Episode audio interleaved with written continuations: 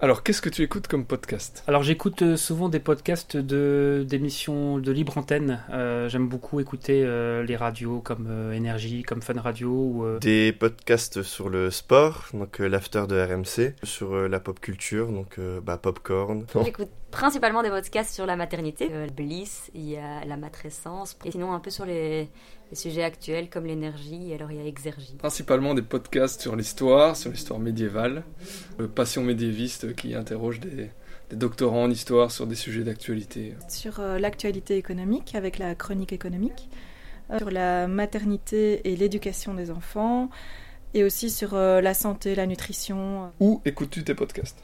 Principalement dans la voiture, c'est là que j'ai plus- le plus de temps, euh, et sinon chez moi quand je range en général. Surtout dans la voiture.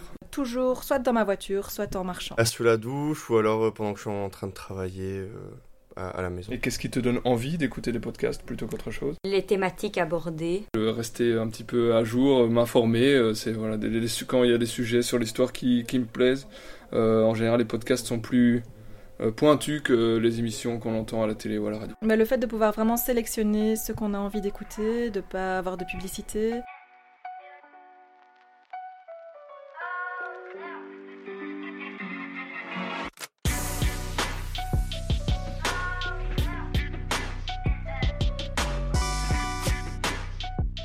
Bienvenue sur Digital Academy, le podcast qui vulgarise le numérique. Nous sommes professeurs au lycée de Berlaymont et avons pour ambition de vous présenter certains outils numériques et de vous apprendre à les utiliser. Vous aussi, vous vous demandez comment on réalise un podcast? Loin d'un vocal qu'on fait tous parce qu'on a les mains prises et qu'on doit vite dire quelque chose à un ami, c'est toute une aventure. En effet, pour donner à son audience l'envie de nous écouter telle une bonne série sur Netflix, il faut regorger d'astuces et de créativité, car seul Louis fonctionnera chez vos auditeurs. Nous allons voir ça ensemble avec Cassie, slasheuse digitale et réalisatrice de podcast, à la tête du studio Ultravague. Bonjour Cassie. Bonjour Jordi. Peux-tu me dire selon toi en quoi consiste un podcast? Alors en quoi ça consiste un podcast? C'est une euh, création sonore qui peut prendre euh, plein de formats différents. Ça peut être quelqu'un qui parle seul à son micro, ça peut être une interview comme on est en train de la faire maintenant, euh, ça peut être une euh, fiction, on peut imaginer euh, une histoire avec des dialogues, etc. Ça peut aussi être un documentaire, un reportage. Ouais, moi j'y vois vraiment l'idée d'une d'une création sonore. Et donc tu parles de création sonore, quelles sont les étapes par lesquelles il faut absolument passer pour créer un podcast? Il y a plein d'étapes euh, pour créer un podcast. On a toujours l'impression que c'est assez simple. Quand on les écoute, on se dit euh, Ah, mais c'est bon, on a juste passé un micro et puis c'est tout. Tu as vraiment euh, quatre grandes étapes. Tu as tout ce qui est pré-production, production, post-production, diffusion. Et dans chaque grande étape, tu as plein de petites étapes différentes. Par exemple, tu as réfléchir au concept, écrire le storyboard.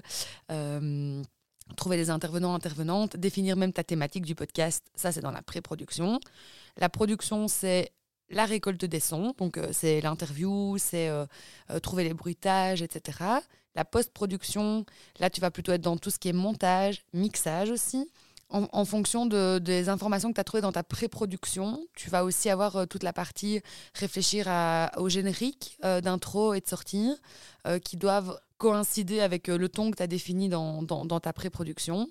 Et puis, tu as la diffusion. Et là, la diffusion, bah, c'est euh, sur des plateformes, euh, entre guillemets, classiques sur lesquelles on, écoute des podcasts. Il y a quatre étapes. Est-ce que ces quatre étapes doivent forcément être linéaires? Est-ce que ça peut euh, évoluer euh? C'est une bonne question. Euh, on a toujours l'impression que c'est linéaire, alors qu'en fait, pas du tout. C'est-à-dire que ce que tu as imaginé à la base dans ton storyboard, en fait, ben, en fonction des intervenants, intervenantes que tu vas trouver, tu vas rencontrer des personnes qui vont te donner envie d'étoffer ton contenu en fonction aussi du, du type de podcast, du format que tu as imaginé à la base. Donc, en fait, c'est quand même pas mal d'aller-retour en permanence entre pré-prod, prod et post-prod. Par contre, euh, une fois que. En fait, il y a juste le mixage et la diffusion qui ne bougent jamais. C'est les dernières étapes. Donc, tu as travaillé sur un podcast euh, qui s'appelle Neuf femmes wallonnes, qui parle des euh, grandes femmes wallonnes à travers l'histoire. On a écouté l'épisode de Léonie Dewa, dont on va écouter un extrait maintenant. Et c'est le tournant de sa vie.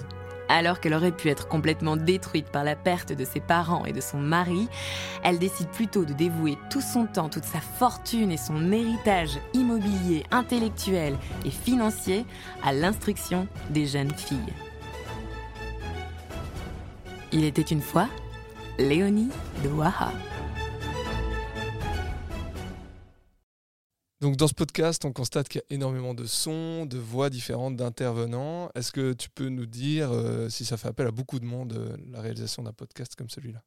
Ouais, que ce soit dans toutes les personnes qui ont travaillé sur le projet ou les personnes qu'on a interviewées, ça fait quand même un paquet de monde. Quand j'y réfléchis, en fait, on a fait un événement de lancement de ce projet-là.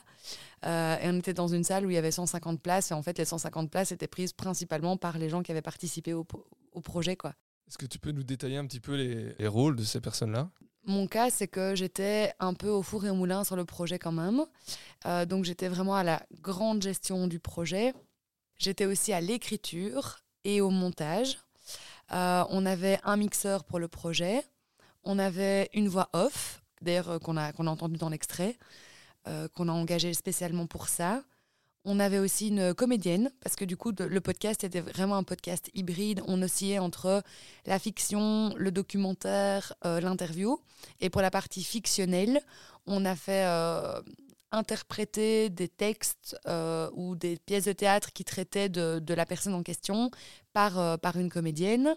On avait aussi une illustratrice euh, qui a fait euh, tous, les, tous les dessins, parce que c'est vrai que souvent on, oublie que dans le podcast, il y a aussi euh, le visuel qui compte. Ben, Il y a des personnes qui prennent le son, évidemment.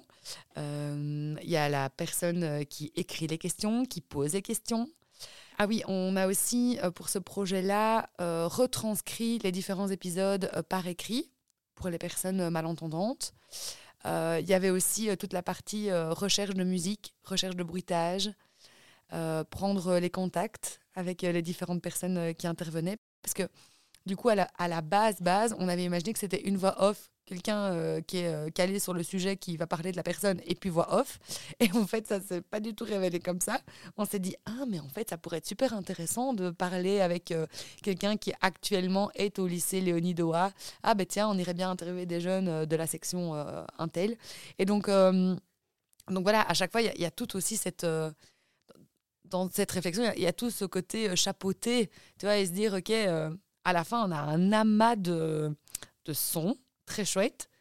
Comment on remet ça ensemble pour que ce soit un ensemble cohérent et surtout que ça dure les 30 minutes qu'on s'était fixé à la base, quoi. Voilà.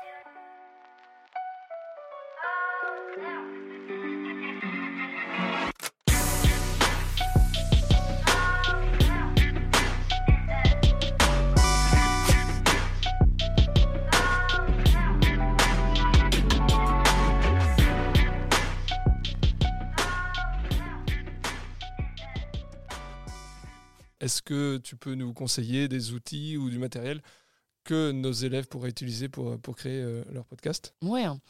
Euh, alors, il y a des. Y évidemment, il y a du matos de, entre guillemets, euh, toute gamme. On peut avoir des choses qui sont vraiment très bas de gamme.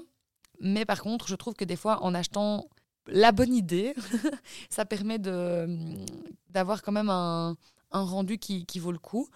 Alors, par exemple, pour nos femmes wallonnes, c'est marrant, mais je n'ai utilisé qu'un seul micro. C'est un micro aussi qui permet de s'adapter à pas mal de, d'environnements différents, parce que des fois, tu as des environnements où ça résonne super fort, où tu te retrouves dans des espaces qui sont peut-être pas adaptés vraiment à l'interview. Mais sinon, par exemple, pour des élèves, moi, je trouve que des écouteurs avec des micros intégrés, ça fonctionne tout à fait très bien. Euh, plutôt que de prendre le micro de ton ordinateur qui, qui va prendre tout le son alentour et donc qui n'est pas du tout concentré sur la voix, euh, moi, je serais plus du genre à utiliser des écouteurs avec un micro qu'on tape dans un, téléphone, dans une tablette ou dans un ordi on enregistre avec un dictaphone, enfin une application dictaphone, ça fonctionne tout à fait très bien. Moi, je conseille, euh, je conseille ça. Et alors, surtout, avoir autant de micros qu'il n'y a de personnes interviewées. On ne se passe pas le micro, parce que se passer le micro, c'est des risques d'interférence en termes de, de manipulation, etc. Donc, c'est vraiment pas quelque chose que je conseille. Est-ce que tu peux conseiller à nos élèves un logiciel pour pouvoir euh, mixer leur, euh, leur son? Alors, mixer ou monter? Monter leur son Monter leur son. Euh, ouais, alors euh, ce que je peux vous conseiller comme, euh, comme plateforme pour monter un podcast, le plus simple, évidemment, et qui est gratuit, c'est Audacity. Hum, C'est très facile d'utilisation. euh, c'est autant Mac que, Windows, donc euh, c'est très confortable. Par contre, ça permet quand même pas de faire de grands montages et il faut pas avoir euh, trop de pistes différentes, même si ça fonctionne. hein, la question n'est pas là. Moi, j'utilise Pro Tools, mais ça, c'est vraiment un logiciel spécifique pour du montage plus professionnel. Alors, il y a Adobe Audition. En fonction de peut-être euh, si vous avez des abonnements à l'école, euh, voilà, ça, ça peut peut-être se faire. La version d'essai est vraiment très chouette. Euh, voilà, sinon, il y a aussi possibilité d'utiliser GarageBand sur un iPad qui, fonctionne, qui fonctionne très bien aussi. Ouais, voilà, je crois que c'est déjà pas mal. Il y a Reaper aussi. J'en profite parce que j'ai fait l'erreur. Euh, Est-ce que tu peux du coup nous préciser c'est quoi la différence entre le montage et le mixage? Ouais, c'est une bonne question. Pour être très honnête, quand j'ai commencé à faire du son, je savais pas la différence non plus, donc euh, c'est très intéressant. Euh, le montage, c'est le fait d'assembler les différents sons ensemble, ensemble pardon, pour faire un- une création sonore euh, complète. Mais le mixage, déjà, va te permettre de mettre une certaine ambiance. Et il y a aussi le fait que les volumes ne sont pas complètement un trop fort, un trop bas. Et, et donc, par exemple, tu as une musique de générique et en fait, tu as une voix off et qui en fait la voix off on l'entend pas parce que la musique va trop fort. Oui, au montage tu peux le faire, mais ça reste quand même souvent à l'étape de mixage euh, qu'on gère ça. Est-ce que tu peux nous donner trois astuces pour dynamiser son podcast? Pour moi, utiliser une musique un peu, un peu chouette, un peu sympa, euh, qui donne le ton, euh, ça c'est vraiment, je trouve que c'est quand même la base. Et du coup, je peux. En fait, c'est un, un conseil et demi, donc on va dire qu'il fait partie du premier conseil, c'est que utiliser une chouette musique et de de couper certains morceaux de la musique pour en faire des virgules sonores. Les virgules sonores, c'est des, des petits bouts de musique qui durent, euh, allez, 5, 6, 7 secondes et qui permettent de faire des respirations, des fois entre des interventions, entre des interviews. euh, et donc, ça permet de dynamiser. Quelque chose qui est chouette aussi et que vous avez fait dans le podcast ici, c'est d'utiliser des extraits, euh, que ce soit des extraits de séries, de films, bah là, dans ce cadre-là, de podcasts. Euh, vous pourriez utiliser aussi euh, des extraits d'une actualité, par exemple. Euh, voilà, ça, c'est quand même quelque chose qui dynamise. Et quand vous écrivez votre voix off, en général, dans un podcast, il y a une voix off. Il n'y en a pas toujours, mais quand même, en majorité, ça permet quand même d'introduire le sujet, etc. Avoir un, un texte qui est du parler et pas du, pas du littéraire. C'est-à-dire qu'on doit donner envie, par l'écriture de la voix off, d'aller un peu plus loin dans le podcast. Et donc, euh, par exemple, dans cette, dans cette voix off, il faut s'adresser à l'auditeur ou à l'auditrice. Euh, il faut potentiellement lui poser une question. Vous aussi, ça vous arrive de... J'en ai dit trois, là Ouais. ouais. Et alors, dernière question pour la dernière étape du podcast, la diffusion. Est-ce que euh, tout le monde a le droit de diffuser un podcast? Euh, Est-ce qu'on peut le faire euh, facilement euh? Tout le monde a le droit de diffuser un podcast. Euh, en fait, quand on diffuse un podcast, il y a vraiment euh, deux grandes étapes. La première, c'est euh, héberger sa création sonore sur une plateforme d'hébergement. Hum, Il y en a plein. Il y a euh, Ocha, il y a Arte Radio, il y a Acast. Euh, D'ailleurs, aujourd'hui, Acast est gratuit. Et donc, c'est bah, clairement... c'est vraiment cool quand même. Et puis du coup, une fois que tu as hébergé ton podcast, ça va te générer un flux RSS. Et puis en fait, tu vas te faire des comptes sur chacune des plateformes sur lesquelles tu veux que ce soit diffusé. Spotify, Deezer, Google Podcast, euh, Amazon machin, euh, YouTube, ce que tu veux, enfin bon voilà. Et tu vas intégrer ce flux RSS. Et en fait, les choses se vont se faire automatiquement. Et à partir du moment où ton premier épisode est diffusé, euh, à chaque fois que tu vas réuploader un nouvel épisode sur ta plateforme d'hébergement, ça va d'office le diffuser sur le reste. quoi. Super, merci beaucoup. Avec grand plaisir.